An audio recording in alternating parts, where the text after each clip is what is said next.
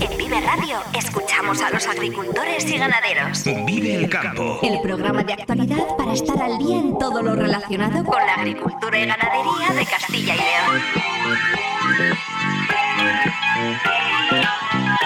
Vive el campo con Jaime Sánchez Cuellar.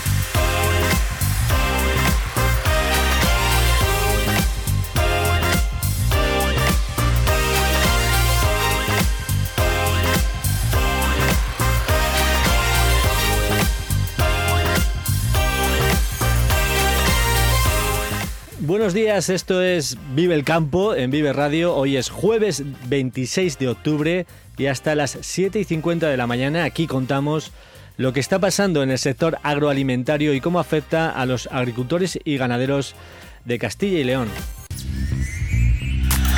El campo al día, toda la actualidad del sector en Vive Radio.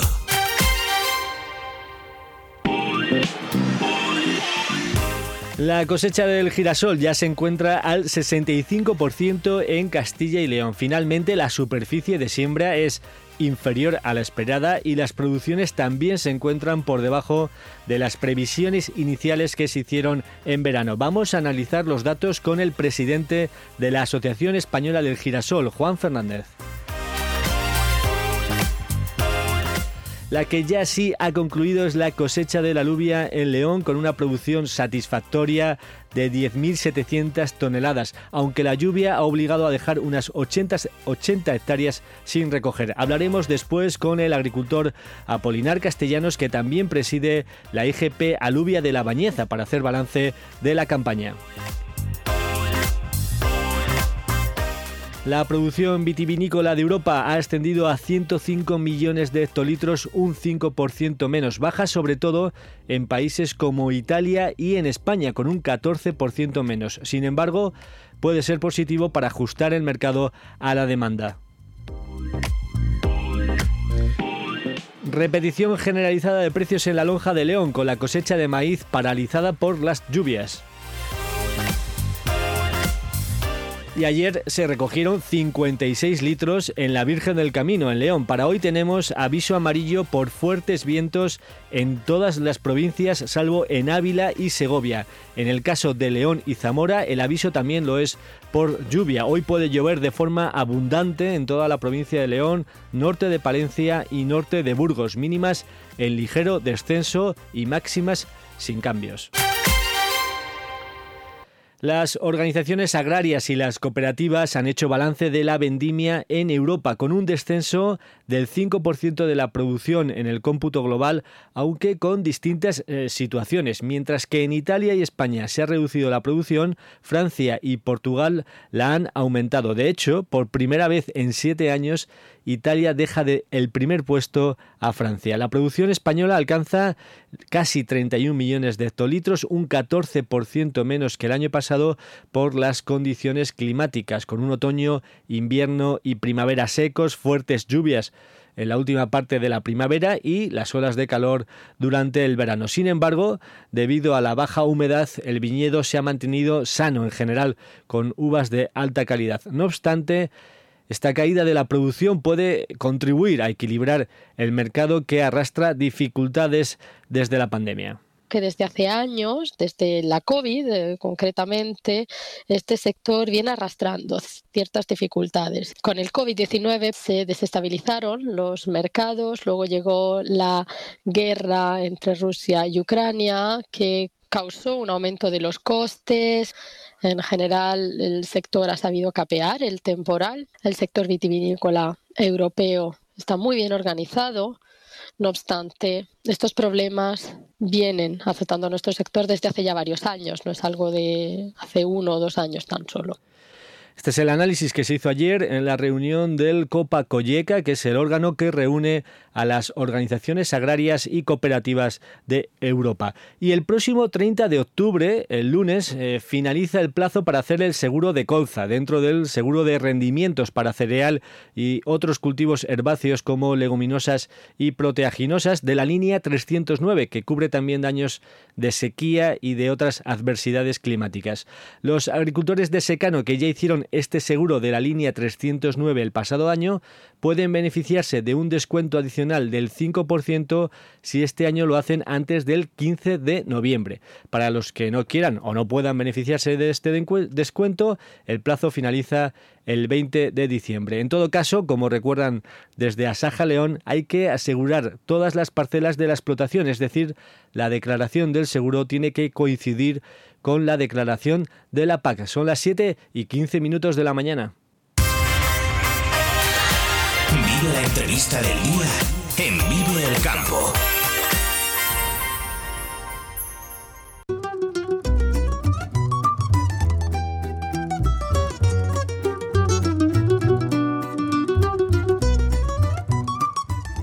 Mitad del girasol que se siembra en España se cultiva en tierras de Castilla y León, donde la cosecha avanza y podemos decir que estamos ya en el último tramo de la campaña. Vamos a conocer eh, cómo le ha ido el año al girasol con el presidente de la Asociación Española del Girasol, Juan Fernández. Eh, buenos días. Buenos días. La cosecha avanza en Castilla y León y entramos ya en esa fase final de la campaña. ¿De qué datos disponen sobre cómo ha sido el año para el girasol? Antes de pasar a los datos, es importante remarcar las interpretaciones que hay que hacerlas con la actualización de datos y aceptar que el error siempre existe cuando hacemos estimaciones. Y lo correcto es actualizar con las nuevas previsiones y, minimizar el riesgo de error porque el riesgo nunca del error nunca se puede eliminar. Aunque las previsiones eran optimistas, la asociación reconoce que tras conocer los datos de la PAC, la superficie de siembra es un 4,3% menos que en 2022 y que los rendimientos, salvo excepciones, no son los que se esperaba después de las lluvias que tuvimos en junio. En AEG hemos corregido nuestra estimación de superficie de girasol que hicimos en septiembre nuestra estimación actual tiene presente los datos de la PAC y situamos la superficie de siembra a nivel nacional en un total de 760.000 hectáreas. Estos son los datos más recientes que podemos aportar. Centrándonos en Castilla y León, estamos hablando de unas 366.000 hectáreas, de las cuales 41.000 son de regadío. Esto eh, nos sitúa en que Castilla y León representa algo más del 48% de la superficie total de siembra de girasol en España. Actualmente esto lo está convirtiendo en la mayor área de siembra del girasol, seguido de Andalucía, que representa un 26,3. Esto nos sitúa ahora porque ha habido un cambio importante en donde hace un lustro eh, la comunidad andaluza era la de mayor superficie de siembra de girasol. Desde hace años es Castilla y León la que representa el mayor área de siembra de girasol. Con estos datos de superficie sembrada de girasol y el momento en el que nos encontramos de la cosecha, ¿disponen de datos de cuál estaría siendo la producción de girasol en esta campaña? Podemos estimar ahora mismo que un 60 o quizá un 60-65% del girasol sembrado Castilla y León ha sido ya cosechado. Los rendimientos, salvo excepción, no es lo que se esperaba desde la lluvia de junio, como te digo. La información que nos llega por área de siembra es, bueno, pues que en Soria está siendo la más retrasada en cosecha, Burgos ha adelantado su cosecha respecto a la campaña anterior. Tengamos en cuenta que Burgos ahora actualmente tiene una superficie de siembra de 84.000 hectáreas. Valladolid tiene la cosecha avanzada, y León es la más retrasada y que incluye zonas de regadío. Bueno, los datos que nos vienen de la industria, sí, de las extractoras por el momento, es que la pipa es de algo peor calidad con respecto al año anterior, con un poco menos de contenido graso, eso depende de las temperaturas a la hora de la formación del grano, y los rendimientos algo menores que el año anterior. De todas formas, todo esto eh, estamos hablando de un porcentaje de superficie cosechado entre el 60 y el 65%. Esto tendrá sus ajustes. Cuando habla de rendimientos eh, inferiores, menores a lo esperado, ¿qué rendimientos se esperaban y, qué, datos eh, serían los que se estarían cosechando? Pues respecto a las producciones, los datos que, que estamos vamos a aportar son estimaciones por áreas de siembra y el total lo hacemos eh, con mayor o menor fiabilidad dependiendo de las fechas de cosecha y áreas de siembra. Para evaluar este cultivo hay que tener presente que el girasol es el cultivo de secano de menor coste fijo por hectárea en la rotación con el cereal, con lo cual se considera que una producción de 800 kilos por hectárea cubre gastos, pero hay que considerar que el objetivo del agricultor no es cubrir gastos, sino la rentabilidad. Entonces hemos hecho un estudio sobre la renta, bueno, las producciones medias por las distintas comunidades. Estamos hablando ahora mismo con datos actualizados que la producción a nivel nacional de girasol puede estar sobre los 690.000 toneladas. En septiembre, imagina, hacíamos unas estimaciones de cerca de 890.000 toneladas. Ahora la actualización de octubre la situamos, ya estamos a final de octubre, en unas 690.000 toneladas, ya que las altas temperaturas del final de ciclo han mermado mucho la producción. Centrándonos en Castilla y León, los rendimientos, salvo excepciones, cubren todos los gastos y se estima una producción media de 1.100 kilos por hectárea, teniendo presente que como de las 300, eh, hablábamos antes de las 366.000 hectáreas que se siembran, pues hay unas 41.000 hectáreas que son de regadío. Evidentemente la producción en regadío es más alta, rondando los 2.500 kilos por encima, pero claro, en la superficie de regadío que representa a nivel del total de siembra en Castilla y León no llega al 11%. Entonces, eh, con esto queremos decir que hemos actualizado la producción a nivel nacional y en Castilla y León, estableciendo una media de 1.100 kilos por hectárea, nosotros estimamos que la cosecha total puede estar sobre las 402, 403 mil toneladas de girasol. Esto es lo que podemos decir ahora con los datos que tenemos. y esta estimación a la baja viene determinada por las altas temperaturas, como decía antes, en el estado de madurez fisiológica del girasol y como consecuencia en la formación del grano. Estos son los últimos datos totalmente actualizados. Cuando, cuando se refería a 1.100 kilos por hectárea de media, para que quede claro, ahí estamos incluyendo tanto la producción en secano como en regadío. Claro. Hombre, evidentemente en el momento que aumente la superficie de refijo por siembra de girasol, pero que eso va a depender de la disponibilidad de agua, porque el regadío, como sabes, es, prioritario sembrar en vuestra zona ante el maíz que el girasol. Es lógico, ¿no? Aunque los costes fijos por esta sean mayores, pero las producciones son también mayores.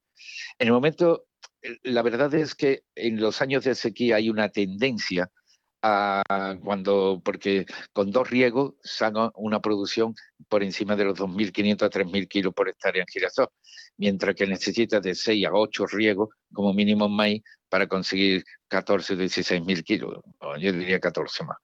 Entonces, ¿qué es lo que resulta? Que cuando te estoy, eh, estoy planteando que la estimación de 403.000 toneladas es incluyendo el secano y el regadío, siendo mayoritariamente casi el 90% de siembra el secano. Lo que sí que vemos es que, lo ha mencionado al principio, la superficie de siembra eh, al final ha sido algo menor que en 2022, lejos también del millón de hectáreas de, otras épocas. Le pregunto, ¿la apuesta de la PAC por las leguminosas ha perjudicado al girasol? Bueno, es, verás, eh, hay eh, el tema es eh, todavía más serio, porque yo creo, en nuestra opinión, ha habido una dejación de las administraciones desde hace años con respecto a mm, la dependencia que tenemos de las importaciones de girasol. Es evidente que eh, los precios determinan mucho la decisión del agricultor a la hora de sembrar. Eso es seguro. Pero también tenemos que establecer que tenemos un secano duro, tenemos una escasez de lluvia importante y entonces necesitamos eh, el girasol, como todos los cultivos, eh, una escasez de agua durante su época de desarrollo representa casi un 25% de reducción en la producción.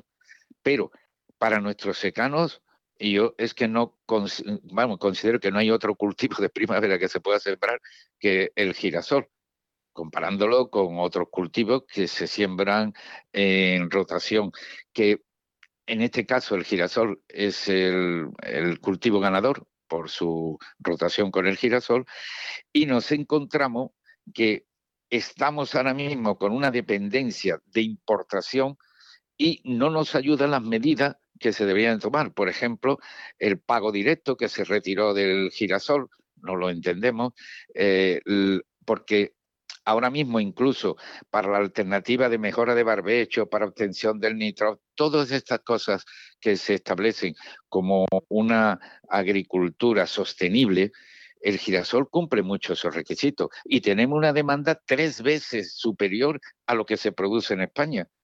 ¿Sabes las importaciones que hacemos de Ucrania, de Rusia, de Turquía, de Argentina? Todo esto debería de haber una situación porque eh, de respuesta por parte de la administración y ayudar al cultivo del girasol en el sentido de que reduciríamos, no digo anular totalmente las importaciones, pero reducir la dependencia. Porque, eh, bueno, no quiero decirte qué puede ocurrir ahora con a nivel de la situación geopolítica, no, ya solamente con el problema de Ucrania, sino el otro que tenemos en Oriente Medio, ¿no? Y entonces las importaciones, el pago en transporte es menos sostenible. En definitiva, necesitaríamos que la PAC contemplara a este cultivo y la administración tomaran decisión para favorecerla. Entre otras cosas, porque el crecimiento de consumo del aceite de girasol en España crece año tras año. En el mes de abril teníamos un 33% de consumo dentro de los aceites vegetales. Es decir, vamos eh, entendiendo que, y por supuesto sin competir con otro tipo, cada aceite eh, vegetal tiene su mercado, pero lo que necesitamos es contemplar este cultivo no solamente desde el punto de vista de las necesidades que tenemos para cubrir la demanda, sino al mismo tiempo porque es un cultivo muy sostenible. Ahora, si le parece, analizamos el, tema de la rentabilidad y del precio, pero antes, como ha mencionado, eh, los mercados internacionales, el girasol es una de las materias primas que se regula a nivel internacional. Vimos cómo el comienzo de la guerra en Ucrania eh, desestabilizó ¿no? el mercado del girasol. Ahora mismo, ¿cuál es la situación en los mercados internacionales? Mira, en los mercados internacionales es que hay eh, pipa de girasol, hay cosecha, de tal forma que el suministro está garantizado. Lo que no está garantizado son los precios y la volatilidad que tienen. Pero me gustaría dejar claro que el precio del aceite de girasol para nada está influenciado por el precio del aceite de oliva. El aceite de girasol está sometido a precios internacionales, en donde los países productores, Rusia, Ucrania, Argentina, Rumanía, Francia, Bulgaria, España, establecen el precio, el precio dependiendo de los años de producción y su disponibilidad. En el caso del aceite de oliva, por ejemplo, por poner un España es el primer país productor a nivel mundial y con un consumo interior alto, por lo que malos rendimientos encarecen el precio pero ahí hay una respuesta directa. Pero en el caso del girasol, pues yo te puedo decir que problema de suministro no va a haber. No va a haber porque eh, tenemos información de cuál es la situación a niveles de, eh, de los países que son productores de girasol. Y yo te diría, el, el girasol, mm, ahora mismo el aceite de girasol ha caído incluso a niveles inferiores al inicio de la guerra de Ucrania. Y sin embargo, el consumo acumulado de eh, el, girasol, por ejemplo, pasó de representar el pasado mes de abril un 33,1% del volumen consumido en los hogares españoles. Es decir, un 14,5% más respecto al mismo mes del año anterior. El aceite de girasol es un básico en la cesta de la compra. Y eso pues nosotros no podemos estar al riesgo de que cierren el grifo de la importación o suban los precios del transporte o del petróleo, que también influye en el precio del girasol. Y mientras más podamos minimizar esa dependencia, para nosotros y para el agricultor y para la agricultura española será más beneficiosa. Porque desde el desconocimiento quizás podíamos pensar que los precios elevados en el aceite de oliva podrían arrastrar al alza el precio del aceite de girasol, pero son dos cosas y dos campos totalmente distintos. Exactamente. Dos elementos y además con una situación clara. girasol no compite con el aceite de oliva. El aceite de oliva es un jugo, es un aceite eh, que tiene su mercado y el aceite de girasol tiene el suyo. Podremos hablar desde el punto de vista industrial para fritura, para pero lo que está claro es que son dos mercados diferentes. Un apunte más sobre el ámbito internacional. Ucrania es uno de los grandes productores mundiales de girasol. Su posible entrada en el club de la Unión Europea ¿Qué consecuencias tendría para el resto de agricultores eh, de girasol europeos y en concreto para los españoles? Pues mira, ya se hizo una entrada por la puerta de atrás en 2014, cuando se permitió la entrada de material de Ucrania, tanto el, aceite de girasol crudo como lo de la semilla, sin pago de aranceles. Es decir, que eh, prácticamente eh, estamos actuando ahora mismo con Ucrania como si estuviera en la comunidad sin aranceles. Entonces, ¿qué es lo que resulta? Evidentemente habrá que establecer cuándo entra y cómo entra. Si entra en un periodo transitorio o entra mm, ya oficialmente como un país más comunitario. Bueno, vamos por último a analizar la rentabilidad del girasol, el tema de precios. Eh, la verdad es que nada tiene que ver con el año pasado. En las lonjas, por ejemplo, de Castilla y León se encuentran los, entre los 360 y 380 euros la tonelada, lejos, como digo, de lo que ocurrió el año pasado. En principio, ¿qué tendencia va a haber y si eh, puede haber algún tipo de modificación en, esta línea?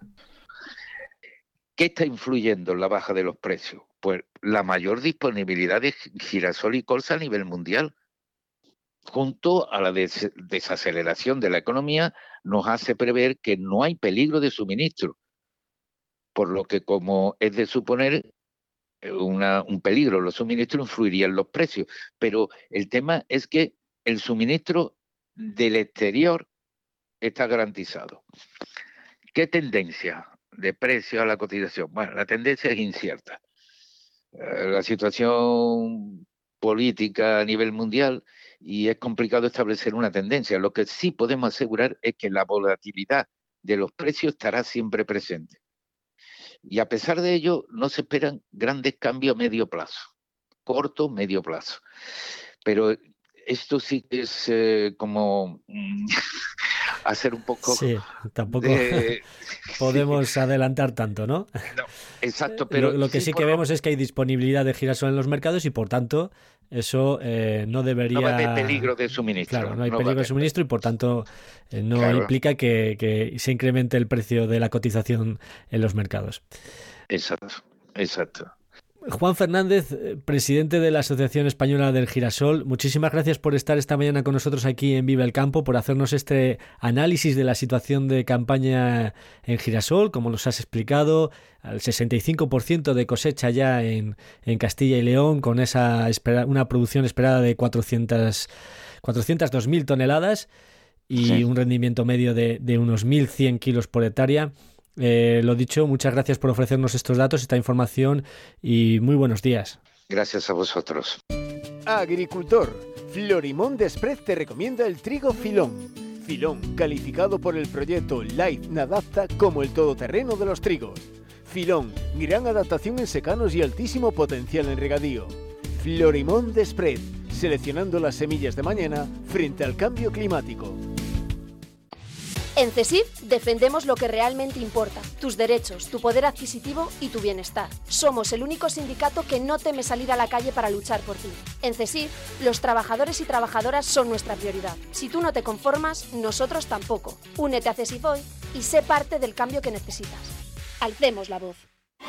¿Buscas una residencia para personas mayores adaptada a tus necesidades? Clecevitán tiene una cerca de ti en Burgos, Laguna de Duero, León, Palencia, Salamanca, Soria y Valladolid, con la garantía y experiencia de un gran grupo de profesionales que lleva más de 30 años siendo referente en el sector. Para más información llama al 900 802 103 o entra en la web clecevitan.com. Arroyo Ciudad Empresas. Conoce todo lo que Arroyo te ofrece. Óptima ubicación, las mejores comunicaciones y espacios, modernas dotaciones, personal cualificado y un ayuntamiento que apoya con beneficios fiscales. Arroyo Ciudad Empresas. Una apuesta segura. Ayuntamiento de Arroyo de la Encomienda. Crear, crecer, habitar. Más información en arroyociudadempresas.com. Vive el campo con Jaime Sánchez Cuellar, aquí en Vive Radio.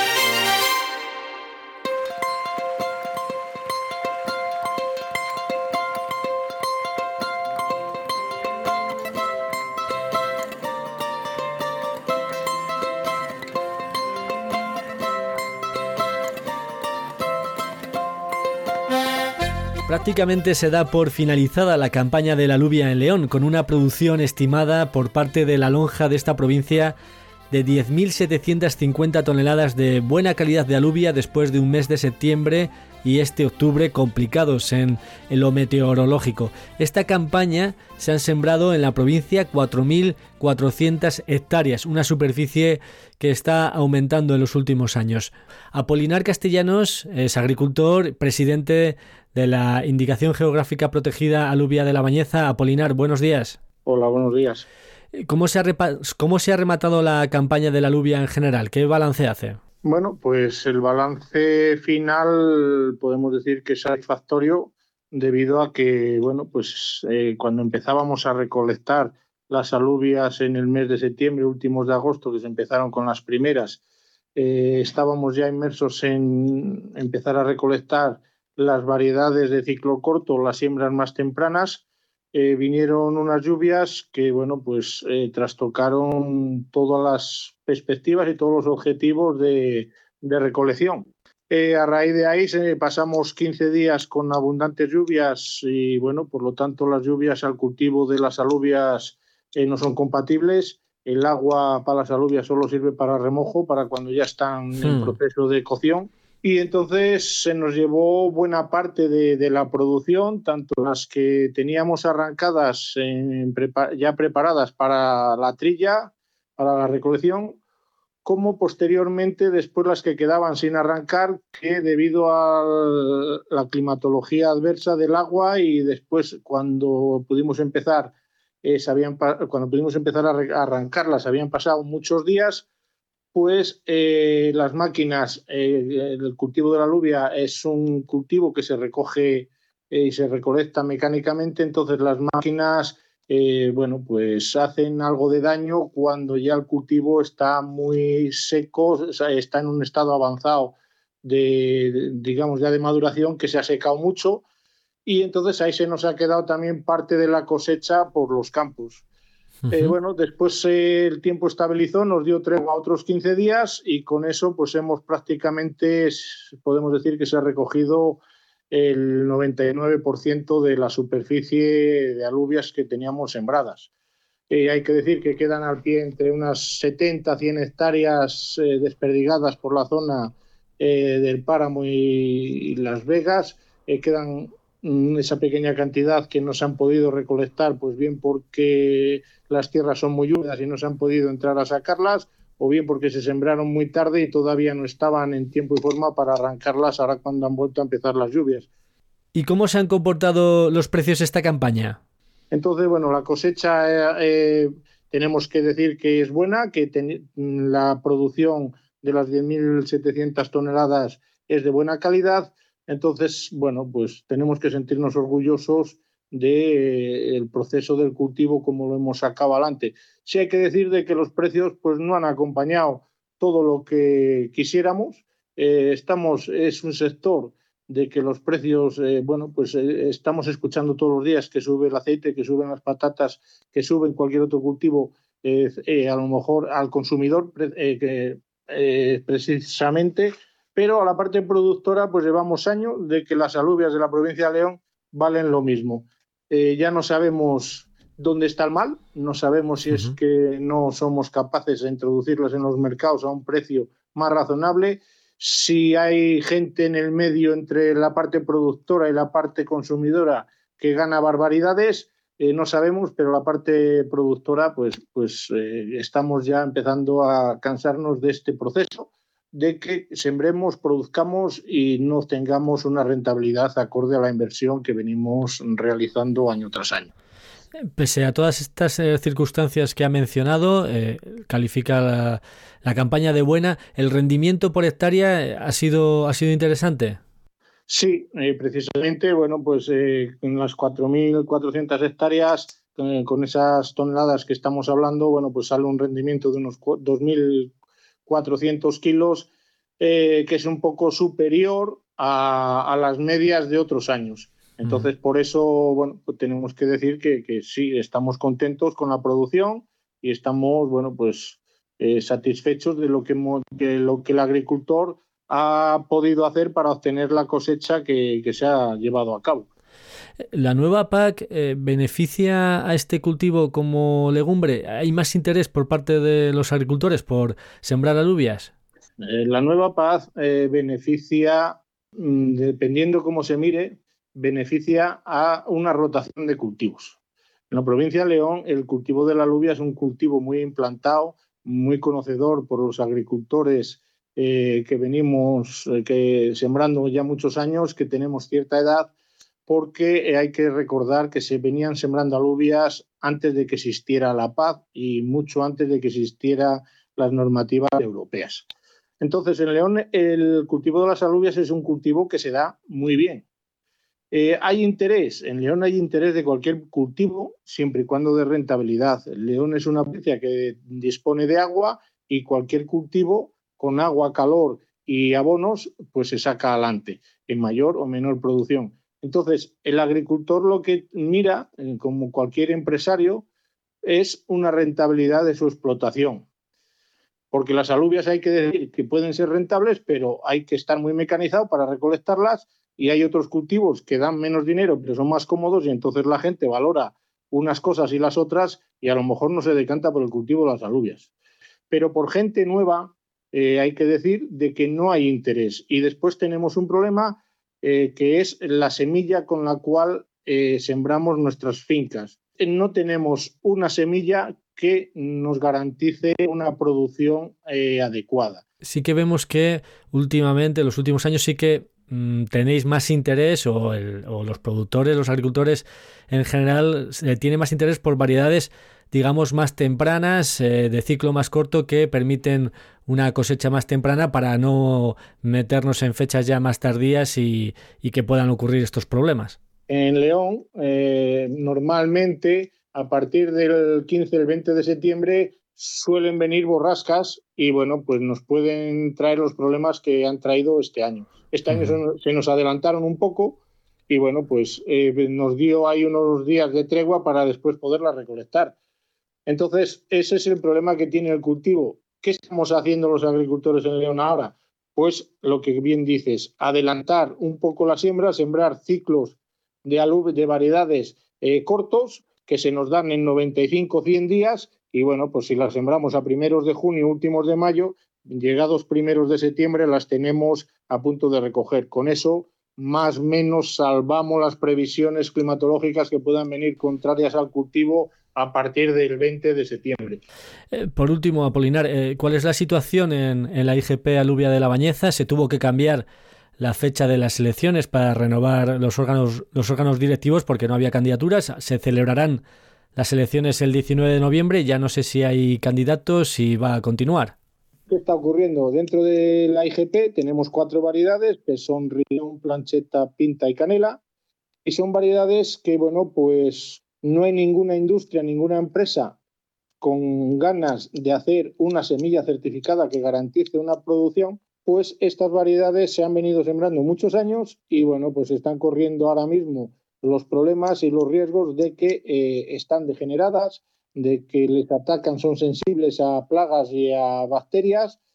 Entonces, desde el Consejo, desde la IGP, hemos, llevamos unos años tratando de conseguir una semilla libre de, bacterias. Y bueno, pues hemos, llevamos ya dos años poniendo a disposición de los agricultores. Este año pusimos 12.500 kilos de semilla libre de algunas bacterias, libre de algunas o digamos más tolerantes a algunas bacterias. Y bueno, con eso que hemos hecho, pues hemos tratado y hemos conseguido de que el agricultor que se ha decantado por sembrar esta semilla que hemos hecho, lo que, como bien te digo, en, la IGP, pues esté obteniendo un rendimiento entre un 15 y un 25% superior en la producción. Entonces, ¿qué pasa? Como no hay interés por parte de los agricultores en cultivar estas variedades, por la problemática que te acabo de explicar, bueno, pues cada vez eh, hay menos eh, personas integradas o menos socios dentro del Consejo Regulador. Bueno, pues ahora mismo podemos decir de que ya hay tres personas por parte productora y tres personas por parte envasadoras que están dispuestas a ocupar cargos eh, de responsabilidad en, en dicha institución. Entonces, bueno, pues llegará el día 19, serán nombradas, serán elegidas y a partir de ahí, pues... Y tendrán que poner en marcha y continuar el trabajo del Consejo Regulador y, por ejemplo, esta línea de trabajo que mencionabas de favorecer y, e impulsar la investigación de variedades. Apolinar Castellanos, eh, presidente de la IGP Aluvia de la Bañeza, agricultor, eh, muchísimas gracias por eh, hacernos este balance de la campaña de la alubia en la provincia de León y muy buenos días. Nada, gracias a vosotros y bueno, cualquier explicación o aclaración que necesitéis al respecto, para eso estamos aquí, para poder dar a conocer las situaciones de, un cultivo que es importante en una provincia como la de León. Vive Radio te ofrece la información actualizada de los mercados.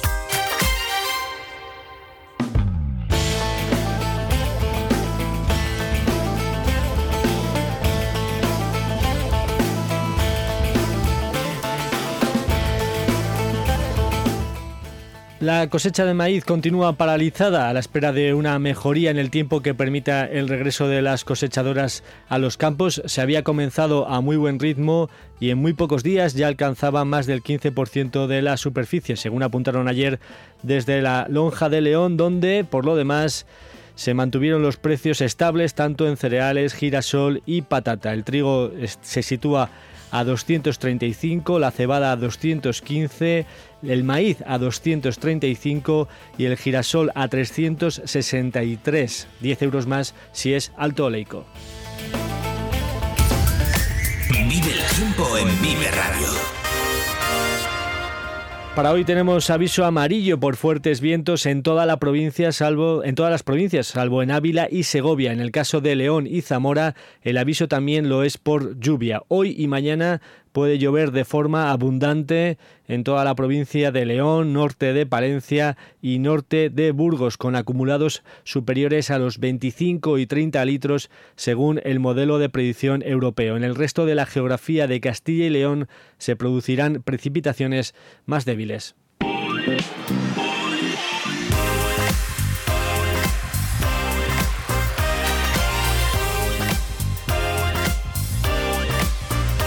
La superficie de girasol en España finalmente se sitúa en esta campaña en 760.000 hectáreas, de las que la mitad se encuentran en Castilla y León. La cosecha avanza con el 65% de la superficie ya cosechada, con producciones por debajo de lo esperado.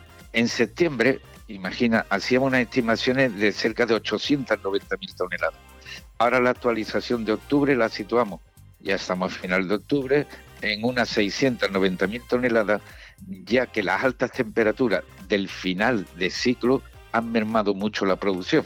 Centrándonos en Castilla y León, los rendimientos, salvo excepciones, cubren todos los gastos y se estima una producción media de 1.100 kilos por hectárea.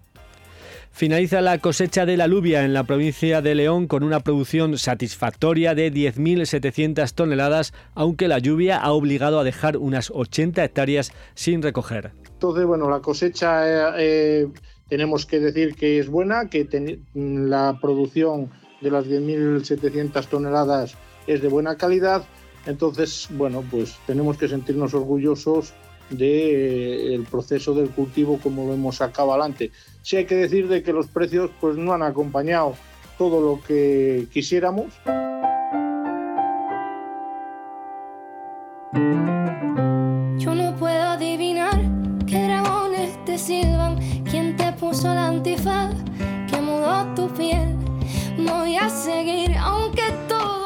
Hasta aquí el programa Vive el Campo, la cita diaria con la actualidad del sector agroalimentario en Vive Radio. Un saludo de Ángel de Jesús en el control técnico y de quien nos habla Jaime Sánchez Cuellar. Ahora servicios informativos aquí en Vive Radio. Feliz jornada a todos los que vais a disfrutar del campo. Muy buenos días.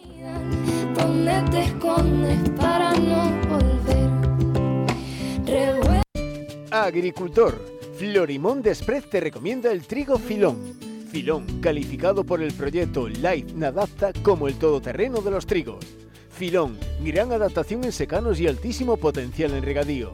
Florimón Desprez, seleccionando las semillas de mañana frente al cambio climático.